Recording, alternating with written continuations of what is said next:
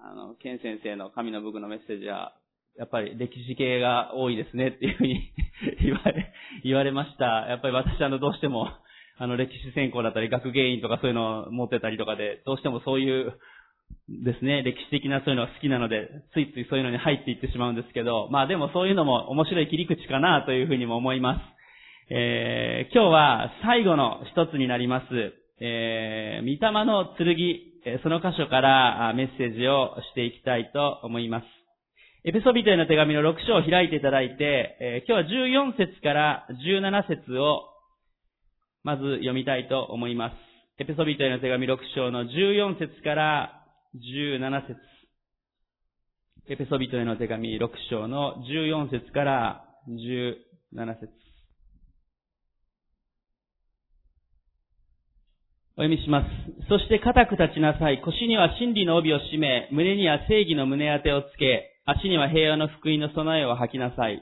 これらすべての上に信仰の盾を取りなさい。それによって悪いものが放つ火矢をすべて消すことができます。救いの兜をかぶり、御霊の剣、すなわち神の言葉を取りなさい。パウロはローマの兵隊の姿、まあ、牢獄の中から書きましたから、ローマ兵の姿というのがすぐ近くにあり、そして、このエペソの教会の人たちにとってもローマ兵のその武具をつけている様子というのは、身近な姿でした。その中で順番に武具を説明して、そして聖書的な真理と当てはめながら語ってきました。最後の最後にこの17節で、救いの兜の後に、御霊の剣、すなわち神の言葉を取りなさいと、パウロは命じました。えー、スライドをちょっと最初に1、2枚お見せしたいと思いますが、えっと、この写真はですね、えー、まあ少し前に、あの、死海のですね、イスラエルの死海のほとりの、あの、洞窟の中から見つかった1900年前のローマ兵の剣の、えー、写真です。かなり状態がいいものが見つかったということで、4本ぐらい見つかったんでしょうかね。まあ、イエス様の時代よりもちょっと100年ぐらい後のものになります。おそらくあの、ローマに対して反、反抗、反抗というかですね、戦っていたユダヤ人の人たちがローマ兵から取った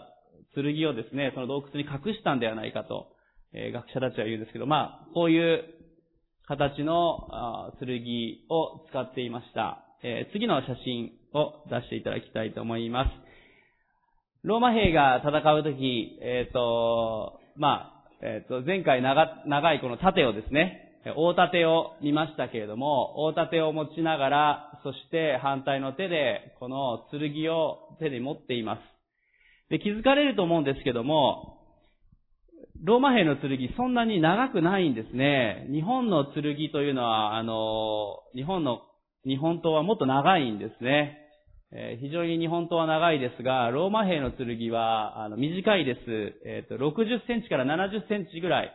えー、と言われています。で、イエス様の時代よりももっと古いともっと短かったようです。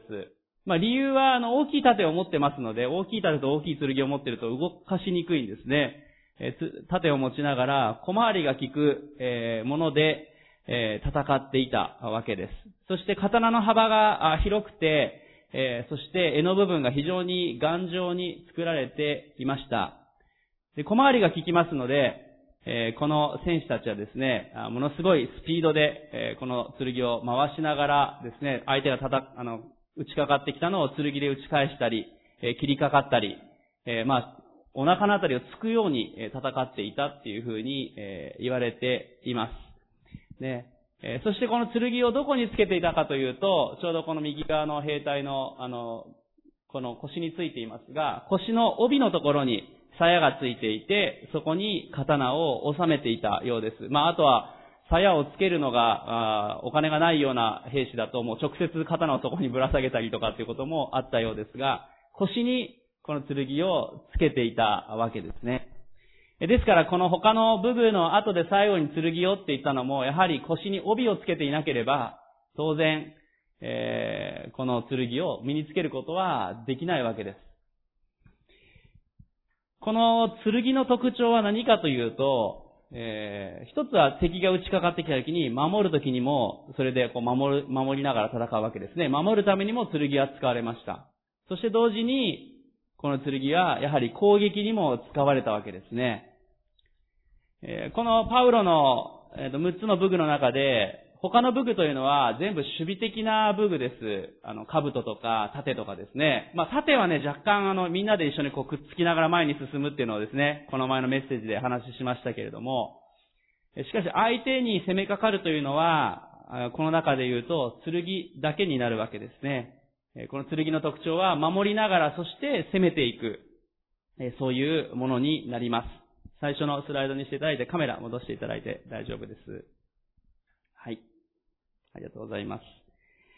パウロは、ではこの剣がどういうものかというのを17節でこう言っています。御霊の剣、すなわち神の言葉を取りなさい。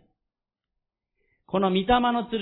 精霊の剣とは何か、それは神の言葉、御言葉であるというふうにパウロは言ったわけです。精霊様は私たちに御言葉を剣として与えてください、握らせてくださいます。私たちは精霊に豊かに働いてほしい。精霊が私たちのうちに臨在して豊かにその働きがあるように祈りますが、精霊は神の言葉、御言葉を通して働かれるお方であるということがこの箇所からわかります。そしてまた、先ほど言った通り、剣は守るためにも、攻めかかるためにも、攻撃にも使われました。御言葉も、え、守るときにも、また、私たちが打って出るときにも、え、用いられるものとなります。今日は特にこの守りの意味での御言葉と攻める意味での御言葉、その両方を見ていきたい、そのように思っています。え、まず、守りの武器としての御言葉ということを見ていきたいと思いますが、まあ、すでにこのエペソの6章全体を見ていくときに、私たちのクリスチャン人生の中で戦いがあるということが書かれているわけです。エペソの6章の、え、11節12節にはこう書いてあります。悪魔の策略に対して固く立つことができるように、神のすべての武具を身につけなさい。私たちの格闘は血肉に対するものではなく、支配、力、この暗闇の世界の支配者たち、また天井にいる諸々の悪霊に対するものです。13節も読みます。ですから邪悪な日に際して対抗できるように、また一切を成し遂げて固く立つことができるように、神のすべての武具を取りなさい。まあ私たちの人生の中で、霊的な戦い、また様々な困難や試練というものを、まあ、通りたい人は、あ自ら通りたい、すごく思う人は、まあ、いないんではないかなというふうに思います。えもちろん、パウロのようにですね、それらの試練を通して、主の栄光が表され、主の希望が見ることができるので、むしろそれを喜びますと、告白する、その信仰もありますが、しかし同時に、すべての困難から守られるように祈ることも聖書は教えています。まあ、なぜ私たちの人生にこのような霊的な戦いが様々あるんでしょうか肉体的には病がやってきたり、また仕事であったりとか、人間関係であったり、様々なところにも戦いが起こります。また、霊的にも誘惑がやってきたり、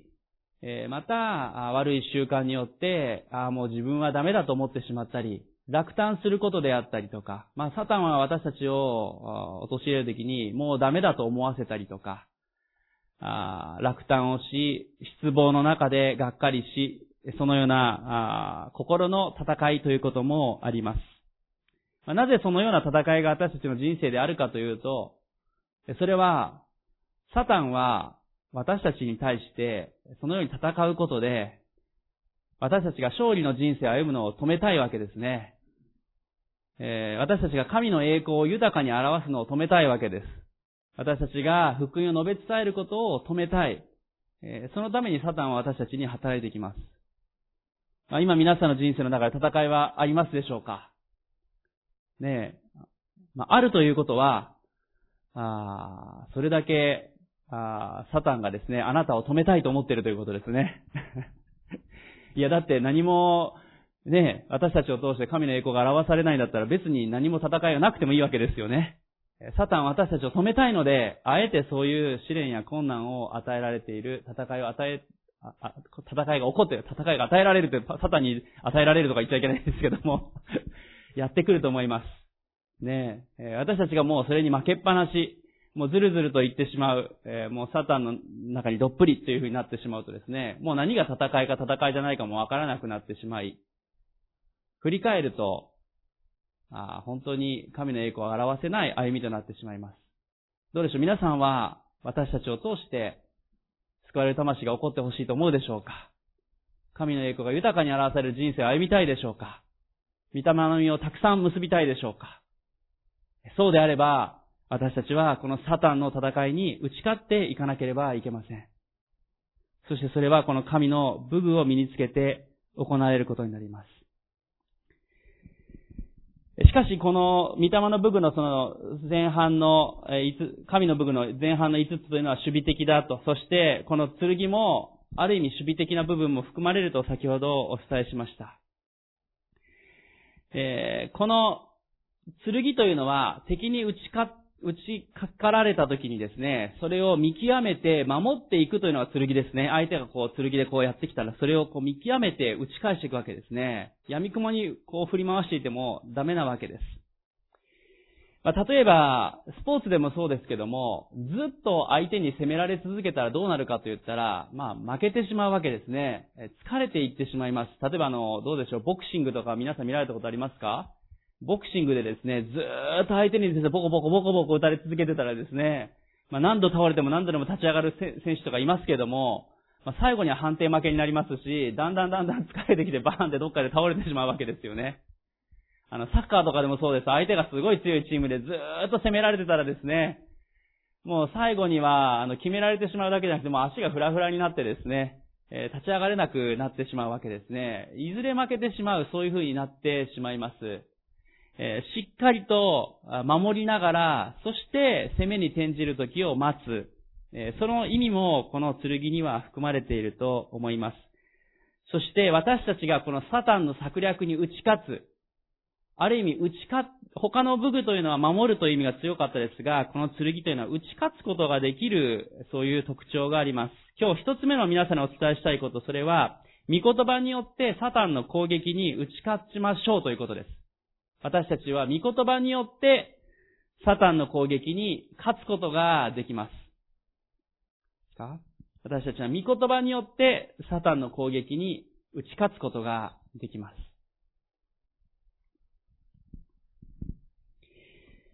この御言葉によってサタンの攻撃に打ち勝つということを私たちが考えるときに、大切なストーリーがあります。それは私たちにとって模範になる姿ですが、マタイの4章の1節からの箇所を開いていただきたいと思います。マタイの4章。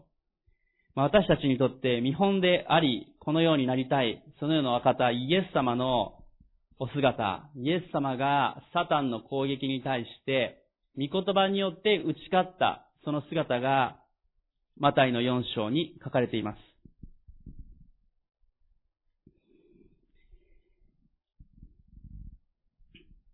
マタイの4章の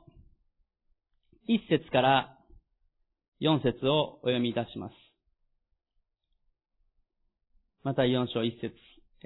それからイエスは悪魔の試みを受けるために、御霊に導かれて荒野に登って行かれた。そして40日40夜断食をし、その後で空腹を覚えられた。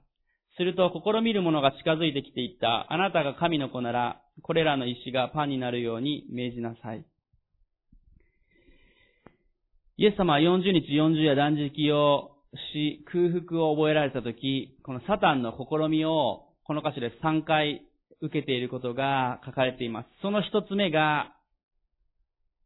あなたが神の子なら、これらの石がパンになるように命じなさいというサタンの、まあ、誘惑、攻撃であったわけですね。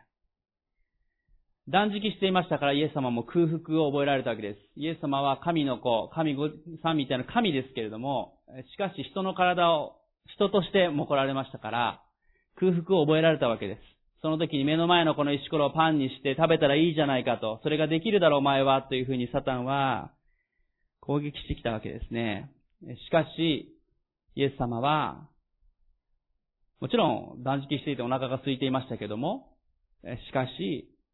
食べ物が大事なこと、目の前のものが大事なのではなくて、人は、御言葉によって生かされるのだということを4節で答えられます。この箇所からわかるのは、サタンは私たちに目の前のある意味餌で釣ってくるということですね。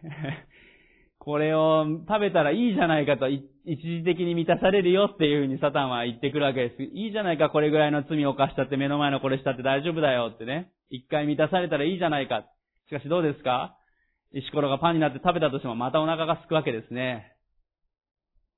イエス様が言われた、この神の口から出る一つ一つの言葉で生きる。これは霊的な意味での生きるという言葉ですね。私たちは霊的に神の言葉によらなければ生きていくことができません。御言葉全体が言えるのは、神の民は、クリスチャンは、御言葉によって生かされるものであるということです。もちろん食べることは大事なことです。あの、断食の時でなければですね、しっかり食べてください。あの、栄養をつけることも大事ですね、私たちね。えー、しかし、ご飯を食べることよりも、最も大事なのは、しっかり御言葉を食べているかどうかということです。皆さんはしっかり御言葉を食べておられるでしょうか？えー、食事を3度1日にとってですねえ、毎日食べるのが健康的であるのと同じように、私たちは御言葉をしっかり取らなければいけません。日曜日の礼拝の時だけ御言葉を開いて、その日、なんか月曜日ぐらいとか休みの日はすごくなんか10章ぐらい御言葉を読むけど、あとは読みませんとなるとですね、どうなるか、健康が悪くなるのと同じように、私たちの霊的な調子も当然悪くなってしまいます。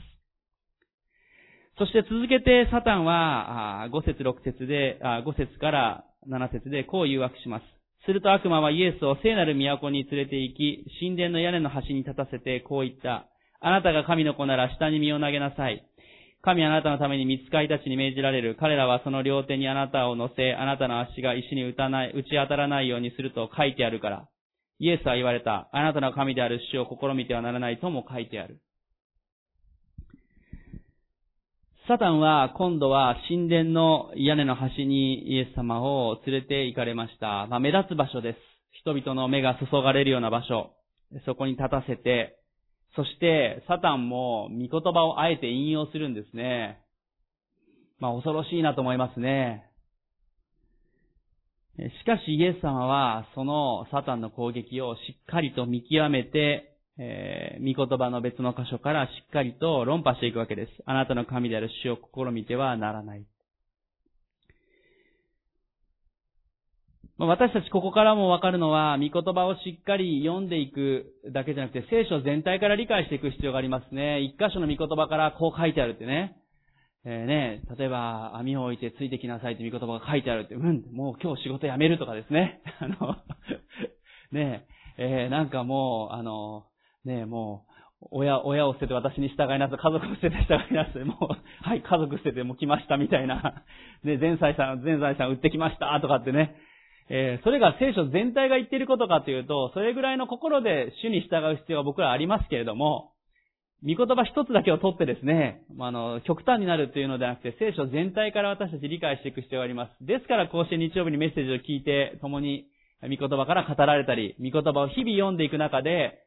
どのように聖書全体が語っているかを知っていく必要があると思います。そしてまたこのサタンの攻撃というのはイエス様に対して何かというと、救い主してこして来られたイエス様がですね、あの神殿の屋根の端からこう飛び降りて、そしてそれを精霊、あの、ごめんなさい、天使が守ってですね、あの、ふわっと降りてくる奇跡をですね、人々の前で見せたら、素晴らしいじゃないかと、サタンは誘惑するわけです。私たちに対しても、あなたはクリスチャンで、精霊に満たされて奇跡を起こせれるでしょ神の栄光をいっぱい表せるでしょもっと目立つように、もっと自分の力いっぱい表したらいいよ。サタンは私たちを誘惑してきます。神の力でなくて、まるで自分の力を表すように、え、もっと派手に、もっと目立つように、え、そして自分に栄光が来るようにそのように私たちを誘惑してきます。これはサタンの方法ですね。私たちの栄光が、私たちが素晴らしいとなるようにサタンは願うわけですね。そして神様を貶めようとするわけです。しかしイエス様はあなたの神である主を試みてはならないと答えられました。私たちは主に従い、そして主の栄光を表していく必要があります。主の栄光が表せる、されるときこそ、私たち自身も輝くときである、そのように思います。最後に悪魔は8節から10節でこう言っています。悪魔はまたイエスを非常に高い山に連れて行き、この世のすべての王国とその映画を見せてこう言った。もしひれ伏して私を拝むなら、これをすべてあなたにあげよう。そこでイエスは言われた、下がれサタン、あなたの神である主を礼拝しなさい。主にのみ使えなさい。と書いてある。サタンは、目の前のものすべてを与える。そのように言ったわけですね。これもサタンの策略です。私たちの目の前に見えるもの、私たちの欲しいもの、私たちの欲求すべてをサタンは満たしてあげるよっていうふうに言ってきます。その時に、しかし、私たちがそれを一瞬受け入れたとしてもさっきのパンと同じです。一回満たされたと思ってもまた欲がはらみ、それがどんどん雪だるま式になっていき、大きな罪になり、結果的に私たちは全てを失ってしまうということになってしまうんですね。イエス様は言われました。あなたの神である主を礼拝しなさい。主にのみ使えなさいと書いてある。サタンを拝むならこれらをあげようってね。えサタンは私たちを誘惑してきます。人に罪が入った時にも、サタンは、まあ、蛇はアダムとエバにね、えあなたは神のようになることができると。すべてをわかるようになると。そのように誘惑してきたわけですね。サタンは私たちに、あなたの人生だから、あなたの好きなように生きたらいい。あなたが人生の主権者でしょ好きなようにやったらいいって。それがサタンの方法なんですね。あなたの人生目いっぱい頑張って、目いっぱい好きなようにやって、生き抜いたらいいんじゃないか。まあ、この世の価値観ですよね。そのように世の中は教えます。しかし実際どうかと言ったらそれで傷つき悩み、多くの人たちが命を絶っていったり、自暴自棄な人生を送っている人たちがどれだけ多いでしょうか。私たちはイエス・キリストに救われた者一人一人は私たちの人生の尊さを、そして価値を知っています。私たちの人生を好きに生きていったらいい。まあ私たちには自由意志を主は与えてくださっているので、私たちは選び取ることも確かにできます。しかし私たちは本当の神を礼拝し、従うときに、結果的に全てを得ることができるわけですね。地上でサタンを礼拝し、また自分自身が神のように生きていったらどうなるかって言ったら、結局裸で命が終わるわけです。そして永遠の滅びに向かうことになるわけですね。クリスチャンとして生きていたらどうかと言ったら、クリスチャンとして生きていても、地上での歩みが終わると裸で地上での歩みは終わります。しかし永遠の命を得ている私たち一人一人は、天で主を永遠に礼拝することができる。天で永遠の友が迎え入れてくださり、そして天で主と共に最高の歩みをすることができる。それが待っているわけですね。それが私たちにとっての本当の全てであると思います。しかしサタンはそれをねじ曲げてこよう、そのようにやってくるわけですね。イエス様は、御言葉を通してこの箇所でも主を礼拝し、主に使いなさいと書いてあるというふうに答えました。今この三つのイエス様のこの戦いの様子を見ましたけども、イエス様は御言葉から反論しているんですね。イエス様は御言葉の剣を通してサタンに打ち勝っているそのことが書いてあります。私これ面白い箇所だなと思うのが、これイエス様一人で断食をしてサタンと対峙してたわけですよね。この箇所誰が書いたのかな？まあ、マタイが書いたわけですけども、マタイここにいたわけじゃないし、イエス様の弟子から聞くこともできなかったわけですね。あ聞き入ったとか、その場所に弟子たちいたわけじゃないわけですよね。ということは、この箇所はですね、イエス様ご自身が弟子たちに語ったことなんだなということがわかります。イエス様ご自身が大事な真理として、大事なこととして弟子たちに語り、その聞いた弟子たちが、この御言葉にまとめていくように、そのようにされていった。もちろん、神の霊感によって聖書は書かれていますが、イエス様ご自身が弟子たちに語られたからこそこの箇所が残っている。そのように思います。イエス様ご自身が語られたこと、いっぱいあったと思います。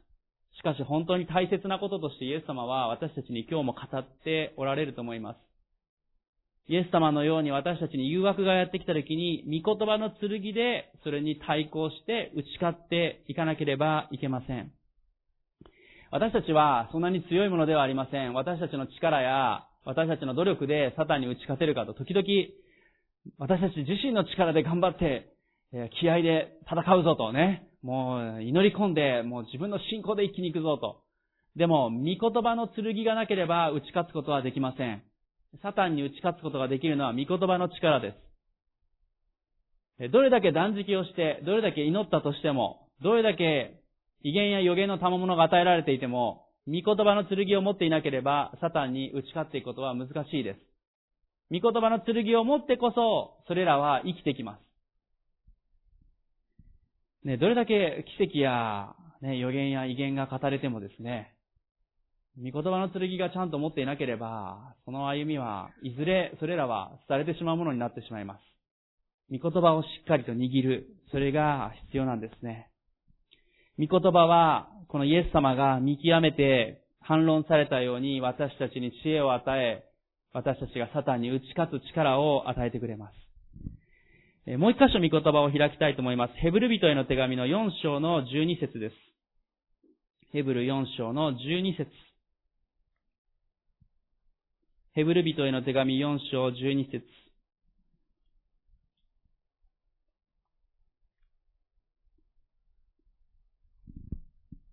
ヘブル人への手紙の4章の12節開いていただきたいと思います。ヘブル人への手紙の4章12節お読みいたします。神の言葉は生きていて力があり、諸刃の剣よりも鋭く、魂と霊、関節と骨髄を分けるまでに差し貫き、心の思いや計りごとを見分けることができます。アメンですね。皆さん今、様々な困難や戦いがありますか？って言った時にうなずいておられたり、あの、皆さんの表情を見てるとそれが 伝わってきました。見分けることができたらいいですね。どのようにそれと戦っていったらいいか。これはサタンからのものなのか、自分自身の声なのか、いろんなことを見極めたいと思う時があります。これにチャレンジしていくべきなのかどうなのか、様々なことを見極めたいです。それができるのは御言葉であるいうふうにここに聖書に書いてあるわけですね。御言葉は剣、剣というのは鋭いものです。敵が打ちかかってきた時に適切にそれに打ちかかることができる。相手の弱点をついていく。御言葉は鋭く差し通すものだ。諸刃の剣、諸刃の剣ですが、両方の側で使える剣よりも鋭いんだというふうに書いてあります。ね、私たちはこの御言葉をしっかりと握っていかなければいけません。今日の二つ目のポイントをお伝えします。それは、御言葉の剣を日々身につけて歩みましょ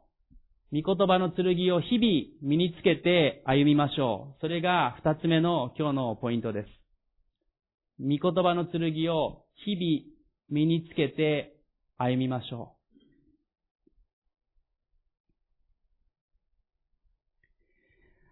戻りますが、エペソの6章の17節にはこう書いてあります。御霊の剣すなわち神の言葉を取りなさいって書いてあります。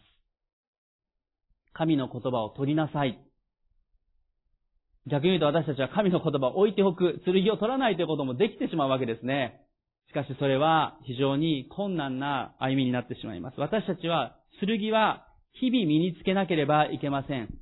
いつ敵がやってきてもいいように剣を取っていなければいけないわけですね。まあ、あの、戦国時代とかでもそうですけども、不意打ちをですね、寝ている時とかお風呂に入っている時とかにこう、打ちかかられたりすると、どんだけ強い、えー、武将でもですね、えー、やられてしまうということがあるわけですね。ローマ兵が常に腰に剣をぶら下げていたように、私たちも御言葉を日々携えていなければいけません。もちろん、紙の聖書を持ち歩くこともできます。また、今は本当にスマートフォンで、聞くドラマ聖書で無料で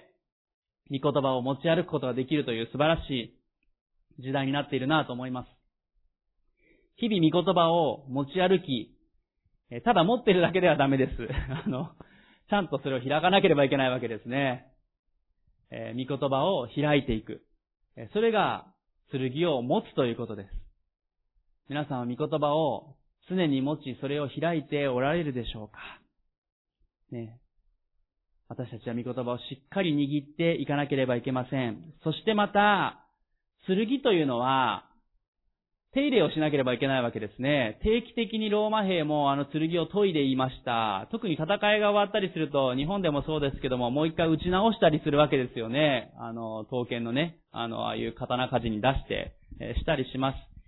え剣は毎日研がなければいけません。同じように私たちも御言葉は毎日読み、そして、御言葉の剣をしっかりと鋭く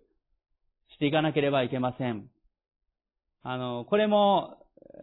少し前ですかね、なんか発掘された剣が出てきた時にですね、それをなんか刀鍛冶の人がこう打ち直したりこう修復するんですね。そうしたら、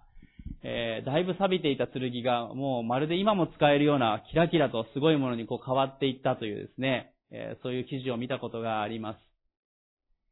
えー、刀はどんだけ素晴らしくても使わなかったら錆びていってしまいますね。使えなくなっていってしまいます。しかし、どれだけ錆びてしまっていたとしても、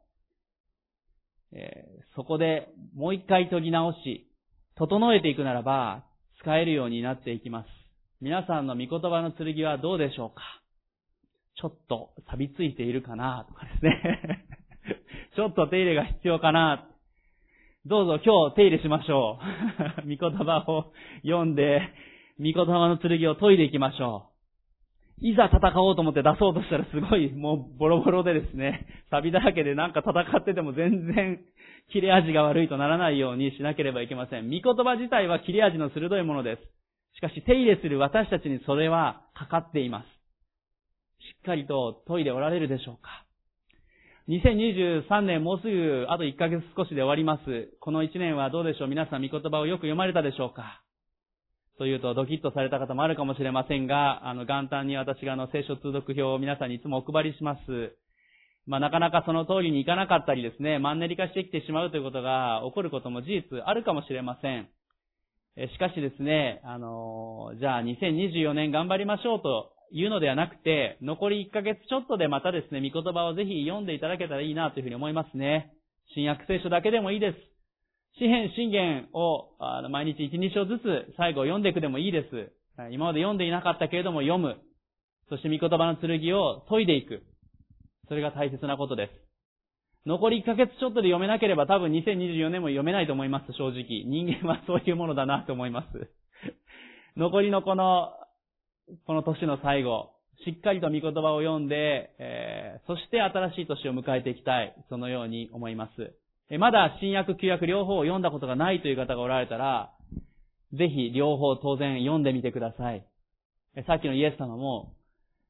サタンがこっちの御言葉にこう書いてあるよねって時に、聖書にこう書いてあるって答えたように、聖書全体を読んでいくときに、本当の神の愛を私たちは理解していくことができます。ぜひ御言葉の剣を研いでいく、整えていく、そしてサタンに打ち勝っていく残る2023年でありたい、そのように思います。えまたぜひですね、えー、特に福音書を読んでいただけたらいいなと思いますね。これからクリスマス迎えていきますから、イエス様のご生誕を思ってですね、福音書を読んでいったり、またイエス様の誕生のあ救い主の予言がたくさん書かれている、例えばイザヤ書を読むとかですね、えそのようなこともちょうど良い時期かなというふうに思います。さあ、今日最後になりますが、三つ目のポイントを見ていきたいと思います。えそれは、御言葉の剣を攻撃的に使うのはどういう意味かということです。そして、三つ目のポイント、それは、精霊の力によって福音を大胆に語るということです。今日の三つ目のポイント、精霊の力によって福音を大胆に語る。精霊の力によって福音を大胆に語るということです。これが、御言葉の剣の攻撃的な使い方です。まあ、攻撃的というとなんかちょっと、クリスチャンとして攻撃していいのって思うかわかりませんが、まあ、いいんですね。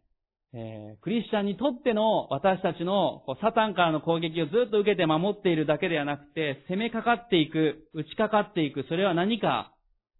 それは、福音を伝える、御言葉を述べ伝えるということです。神の言葉は私たちを守るだけ、守りながらそれを見極めていくだけではなくて、打ちかかっていく、積極的に出ていくということを教えています。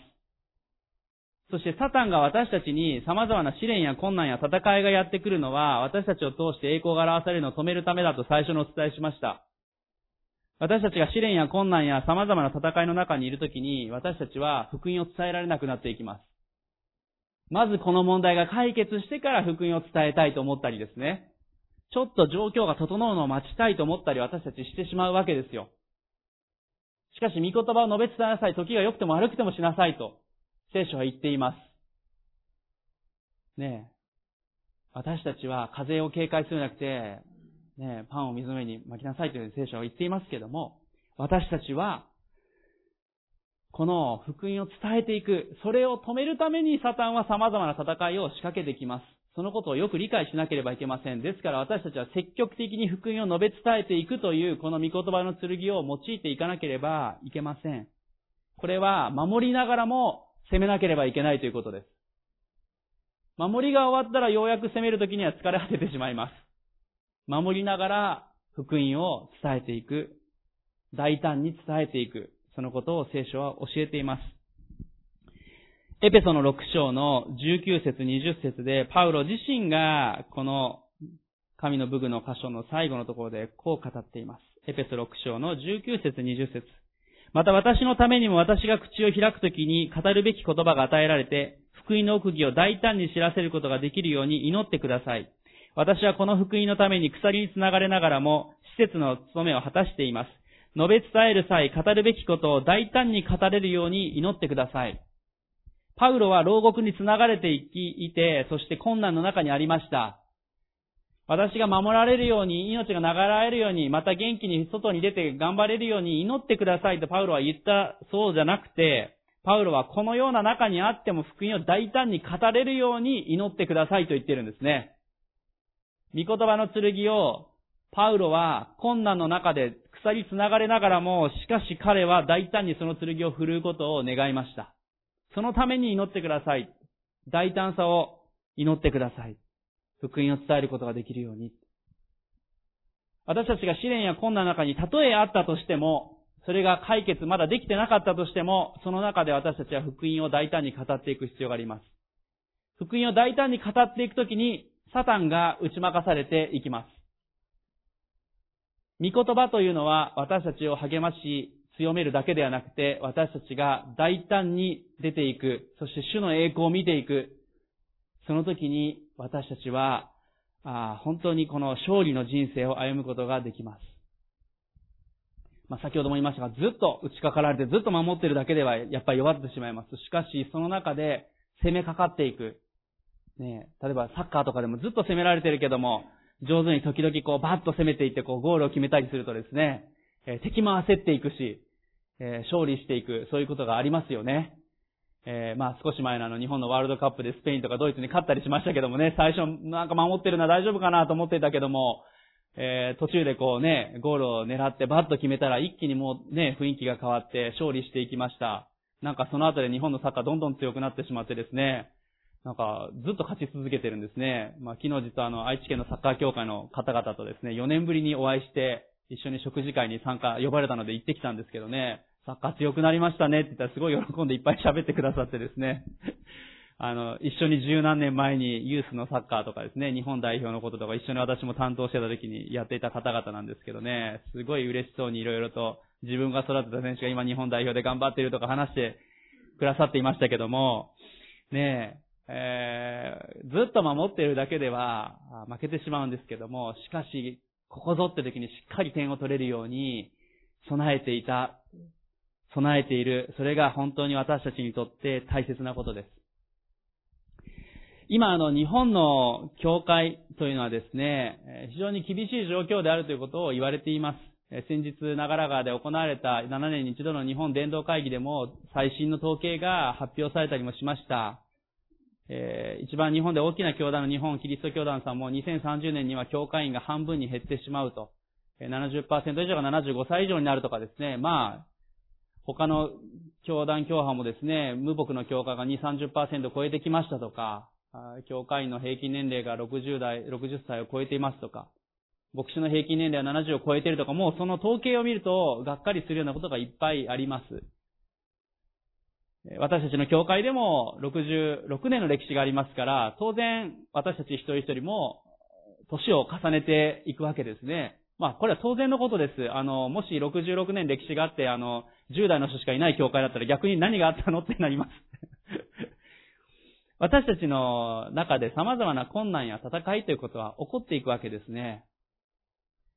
しかし、じゃあこれらの問題が解決されたらようやく福音を伝えていきましょうということになるのかって言ったら違います。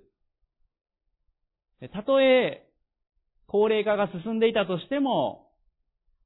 また、例えば信徒数が日本の教会で減っていたとしても、また無牧の教会が増えていたとしても、私たちが、じゃあなんとかキープするにはどうしたらいいかと考えるだけではダメなわけですね。どのように守りながらも、どのように福音を伝え、積極的に出ていくかということを考えていかなければ、勝利することはできないわけですね。サタンは私たちに日本の教会、もうダメだぞ、もうダメだぞと 語ってきます。なんとか、あと10年、20年持たせるにはどうしたらよいかと語ってくるわけですね。しかし私たちは、適切に守りながらも、しかし積極的に出ていかなければいけません。積極的に福音を伝えていかなければ、この状況を打破することは何もできないわけですね。スポーツのさっきの話でもそうですね。な、なんとかサッカーの試合90分終わるようにとかですね。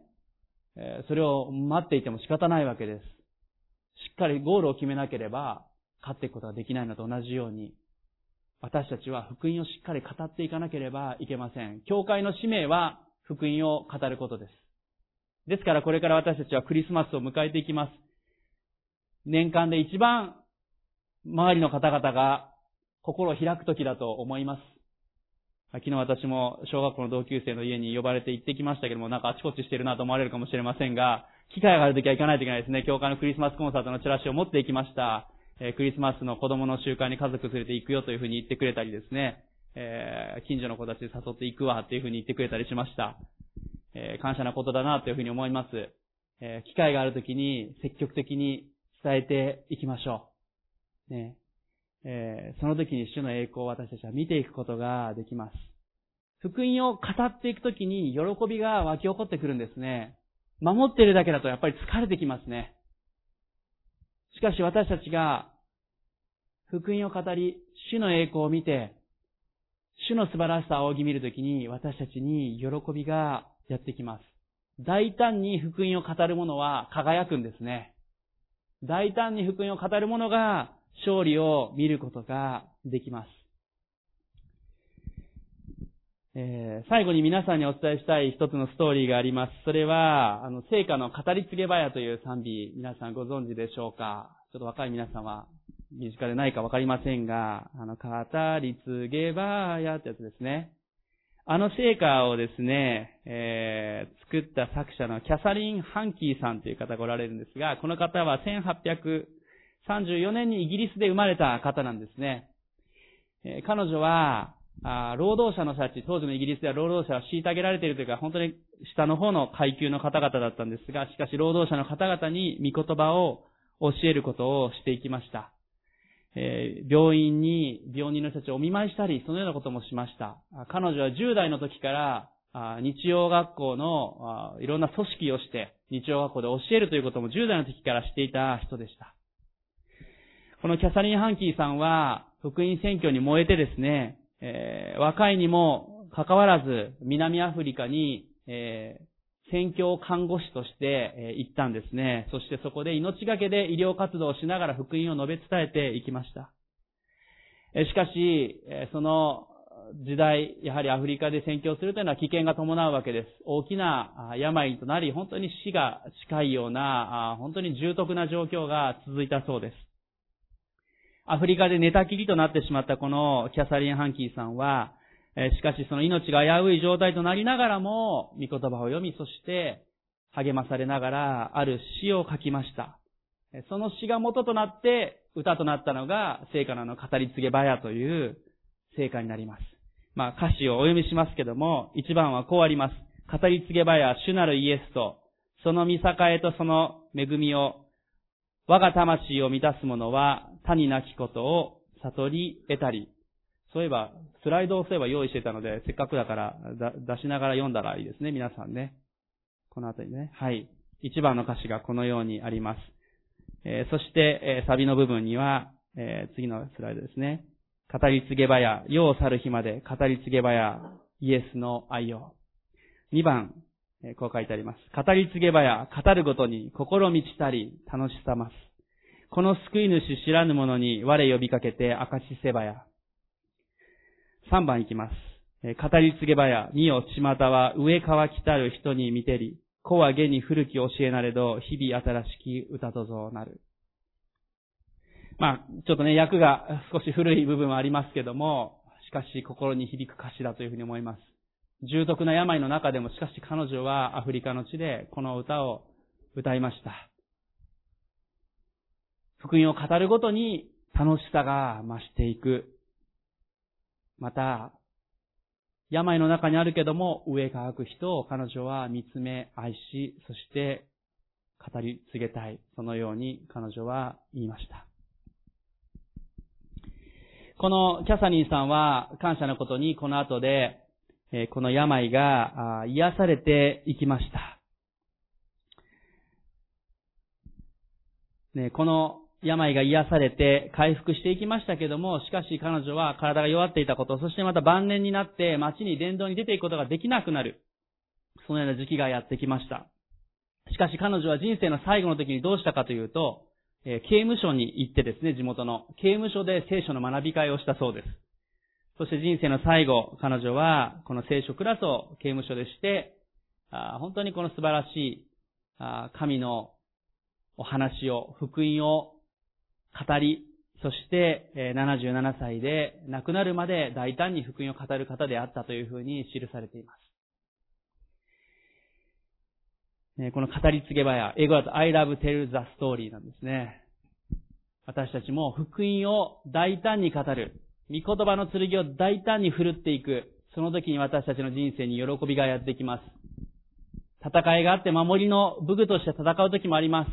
しかし大胆に御言葉を振るい、福音を述べ伝えていくときに、私たちは輝き、そして本当の意味で勝利の人生を歩むことができます。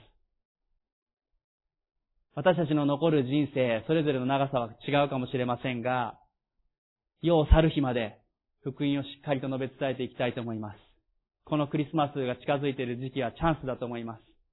一つの良い機会として、御言葉をしっかりもう一度読み、そして御言葉を大胆に語っていきたい。そのように願っていきましょう。せっかくですので、この語り継げばやの賛美を一緒にしましょうか。ちょっとギターを持ってきておいたので、えー、この歌詞というか賛美をよく歌ってこられた方と、そうでない方もいるかもしれませんけれども、えー、共にこの賛美から語られていきたいと思います。語り継げばや主なるイエスと。その見栄えと。その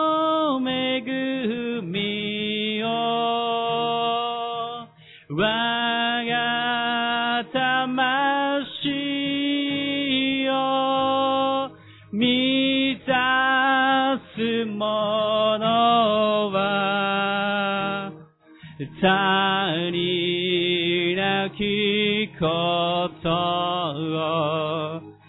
悟り得たり語り継げばや語り継げばやよさる日まで語り継げばや。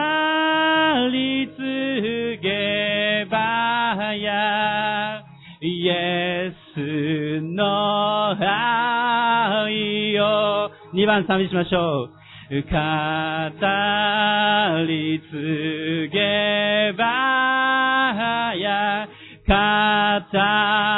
るごとに心満ちた楽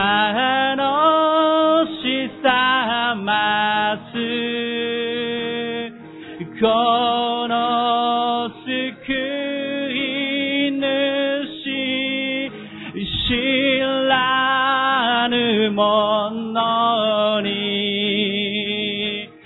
我呼びかけて明かしせばや語り継げばや語り継げばやよさる日まで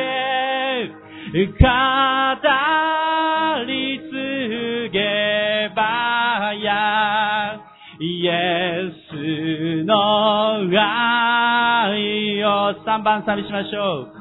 語り継げばや見よちまた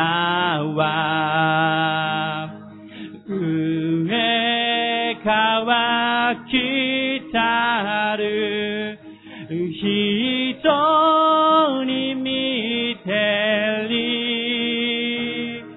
小上げに古き教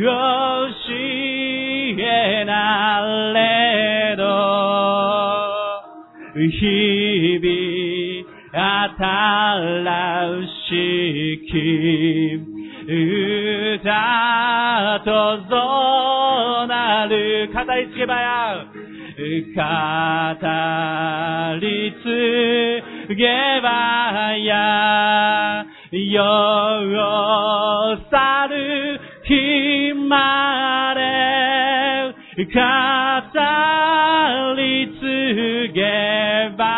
やイエスの愛を今しばらく祈りましょうか。私たちがしっかりと御言葉の剣を握りそして私たちが守りながらもしかし福音を大胆に語りそしてこの栄光を表していくことができるように今祈っていきましょう。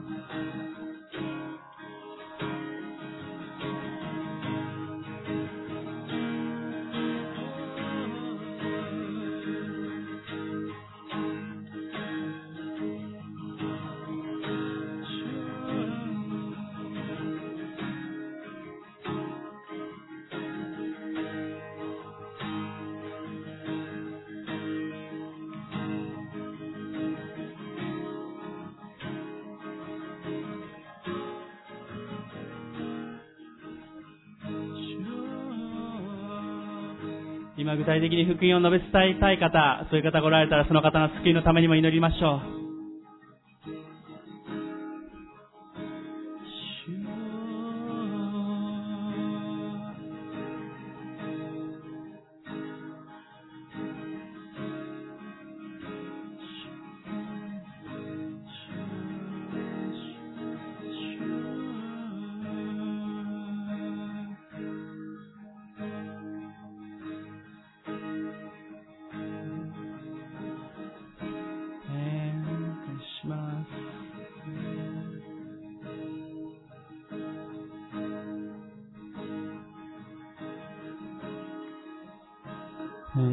せんお祈りいただけますかここに来て。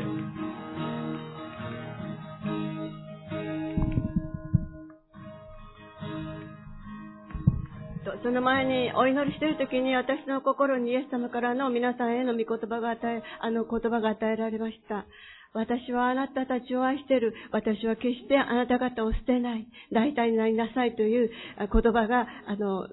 この回収に私からイエス様あの、私にイエス様から与えられました。私はあなたを決して捨てないという、あの、イエス様からの言葉が与えられたことを感謝いたします。